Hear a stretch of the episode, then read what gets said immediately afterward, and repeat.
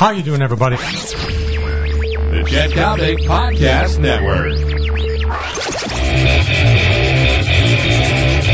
Welcome to Sports Court, a podcast where Chicago sports broadcasting pioneer and a national legal expert get into the legal goings of sports. And now your hosts, Chet Coppock and Lester Munson. Sports Court time again. How you doing, everybody? I'm Chet Coppock right here in Chicago, joined by ESPN legal analyst Lester Munson. Of course, we're uh, brought your way by the marvelous people at American Taxi. Remember, if you're out in the suburbs, or American Taxi is your premier suburban taxi service. If you imbibe, hey, if you get a little bit carried away, make it a point to have American Taxi serve as your designated driver. Uh, Lester, we only have 15 minutes and we need about four hours to talk about the life and times of uh, Ben Roethlisberger, beginning with uh, three letters which become very unique to the story DTF. DTF, as they say on the radio, Delta Tango Foxtrot. This is what the badge that the sorority girls were wearing as they went from tavern to tavern to tavern on the night uh, that began on March 4th. Uh, it was a clear signal to those who understand the language that these girls were ready for an evening of fun and frolic. The police were able to translate this. I'm not sure we can say this over our podcast. Uh, down to fornicate, only take it one notch lower. okay, now we know. And down means double ready in this case. So that's what the girls were doing. They were trying to have a good time. They thought this was cute and very funny. The police became incensed over this, among other things.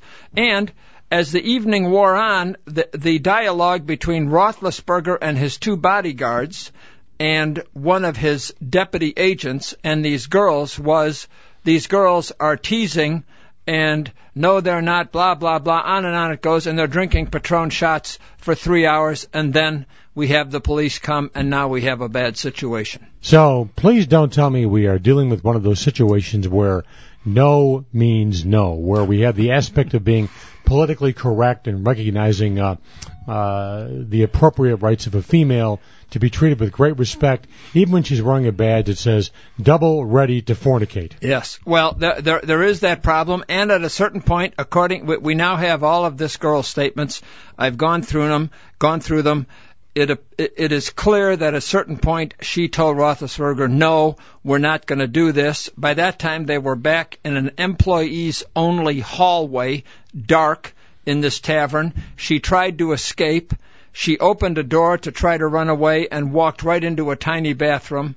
Roethlisberger, she says, came in after her, closed the door, and that's when uh, he attacked her. So her story, I, something bad happened to her. There's no question about that. I don't think there's any question that she said no, but given her level of intoxication, given DTF, given all of the circumstances, you can see why the prosecutor said the jury is going to look at this girl and think she was indulging in risky behavior. Hmm. She was contributing to the episode, and so therefore, even though legally Roethlisberger may be responsible, in the world of reality, the jury was not going to convict him. Is she really any different than Desiree Washington accepting the invitation of Mike Tyson to go out in the middle of the night and carrying a camera, carrying a camera, and then accepting the invitation of Tyson to go up to his bedroom at the Canterbury Hotel in Indianapolis? The, the differences there are that instead of DTF uh, on her swimsuit, Desiree Washington was wearing a Bible verse. that was what first attracted the attention of Mike Tyson. That's how perverse he was, and for all I know, is. So that, uh, and Desiree Washington, considerably younger, first time away from home. Um, I think a kind of a different situation. And Tyson, uh, as as much of a clown as we think he now is. Back then, he was really somebody, and he did have a kind of a little boy bit of persuasion about him. So Oh, remember the uh, remember the hysterical bit? Uh, who was it? A pastor or some uh, member of the legal community in New York uh, once referred to uh, Uh, Mike Tyson is a serial buttocks fondler. that was the Might guy. be the funniest one I've ever heard. That was life. the guy who ran the Miss Black America pageant. He was from Philadelphia. he staged the pageant in Indianapolis every year as part of in- Indiana Black Expo, and he—that's how he described Mike Tyson. He sued him over that for fondling his girls during their uh, rehearsal. That's when he first met Desiree Washington. You know, knowing what you know about uh, Roethlisberger, and you've been on this guy's uh, story, you've been on this thing uh, like a blanket now for about, my gosh, two months. Are you surprised that Roethlisberger hasn't, in fact, found greater trouble than uh, has already uh, found its way to uh, Ben Roethlisberger? I, I am a little surprised. Uh, when you go through, there's 500 pages of these police reports. I've seen a lot of them. As you look at it, those police reports, there's already another woman who is making a complaint about him. I suspect there are a couple more out there. And from what the NFL reporters, my colleagues at ESPN, uh, have been telling me as we've been working on this together, this guy has been on the edge of this kind of trouble for quite a while. So it is not a big surprise to anybody who has followed him to see him in this level of trouble. The question now is, what is the NFL going to do with this guy? What are the Steelers going to do with this guy? All right, uh, the Steelers historically a very conservative franchise run by a very, very religious Catholic family, the Rooneys. Hey, old man Art may have been a bookie, but he went to mass every morning. then he collected from his parishioners. In the parking lot right after. But uh, I will say this much, Lester, if you're the president of CBS Sports, aren't you on the phone right now to Roger Goodell saying, "Hey, listen, we know this guy is an SOB, we know he's a bad act, but on Sundays in the second half of a doubleheader, he's television ratings. He's a white quarterback. So make this a four-week maximum." that has to be a factor in what is going on with the commissioner right now. He's got a lot of those factors to consider. Number one, uh, Roethlisberger is pure money on television Mm. ratings. There's no question about it. All of us here would, in a minute, watch this guy play whatever team the Steelers have uh, on the card for that day. Then you've got the problem that white players have typically been received special treatment from Tagliabue, uh, and what is Goodell going to do about that? And quarterbacks get special treatment. So now you have a white quarterback who is pure money on television, who needs to be disciplined. Goodell's got a real dilemma, a very complicated dilemma on his hands. But when you get right down to it, uh, how severe is the Goodell dilemma when you consider you're dealing with uh, franchises worth over a billion dollars, and whether you have Ben Roethlisberger or Woody Allen at quarterback, people are going to buy tickets to watch the Pittsburgh Steelers. They are going to watch the Pittsburgh Steelers. Uh, there's no doubt about it. And Goodell has taken a very strong stand that he wants a higher level of behavior from these guys. The Rooneys seem to support him on that. Look what they did with Santonio Holmes. Without any investigation of anything, they dump him for a fifth round draft pick after the a 911 call. Uh, so that I, chances are, that, well, I think there's going to be a suspension here. Will it be four games? Will it be eight games? Uh, there are people now who are demanding that he be suspended for an entire year. I'm not sure that's going to happen, but there is going to be a suspension here. Well, for example, if you were to uh, consider a suspension of Ben Roethlisberger for one year, wouldn't people jump up and down? Wouldn't the NFLPA, for example, say, "Look at Olin Kreutz decking a teammate while they were at uh, a shooting range"? And you let Kreutz off with a wrist slap. Exactly. The, the, the NFLPA would come to the side of Roethlisberger instantly, no matter what the suspension is, whether it's for two games or for a year, they will file a grievance on the suspension. Goodell has to know that, and if you're a labor union and you do not take the side of your member, of your constituent in this situation, you're not doing your job. And they need the NFLPA, if it's going to represent football players, players, needs to have Goodell thinking every time there's one of these cases, I know they're going to file a grievance. They have to file. They will represent him, no matter how disgusted they may be with his behavior. Do you quietly feel right now, as I do, that uh, Goodell has probably already made his decision? I think he probably has. We're probably going to hear about it in a matter of a couple of days. They were waiting for these lengthy, detailed police reports. And then last week, when the police put those out into public somewhat unexpectedly, that allowed the NFL to move faster. So he may make a decision before the draft, right after the draft. You know they're going to manage it in their usual PR way. They're the best PR people in sports, and mm-hmm. they will figure out a way to announce this uh, to their advantage. Uh, my friend, you are very much a baseball man. Uh, that being said, uh, you live and die Cubby Blue. I want to take you over to uh, 35th Street for a moment. You are Jerry Reinsdorf. Right now, as we speak, the Chicago White Sox are playing lousy baseball.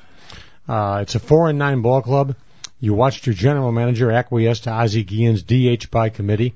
Uh, the ball club is not hitting. The ball club is not going to draw that well during the month of April. Any concept, any notion that this ball club will draw anywhere near 3 million fans is beyond ludicrous. If the White Sox were to conclude the month of April in sorry shape, as bad off as they are as we speak right now, in the middle of the month, would you strongly consider a request by Kenny Williams to dump Ozzie Guillen? If I were Jerry Reinsdorf, uh, under those circumstances, yes, I would be forced to consider that. Guillen has had his moments as manager. Nobody can ever take 2005 away from him. But right now, things are not looking good. I thought that team would be doing a lot better than it is. Uh, I thought Rios would come back. I thought Quentin would come back. Um, th- they've had spurts, but right now there's a lot going wrong with that team. The DH idea is not working, um, although Andruw Jones hits a little bit for them.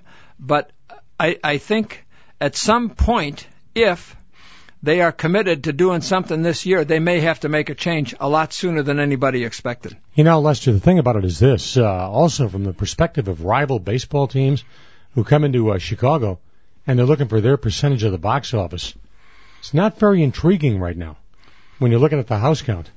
No, the the White Sox have to win to draw. The Cubs do not have to win to draw, but the White Sox have always needed wins to draw people. And if this continues, they will be down in the 18 to 22,000 range for each game. You know, as May begins. Hey, take me back to the NFL from uh, this perspective.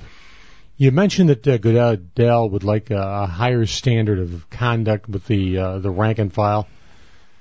How is he going to uh, derive that with colleges that are still pampering athletes from the moment they walk on campus?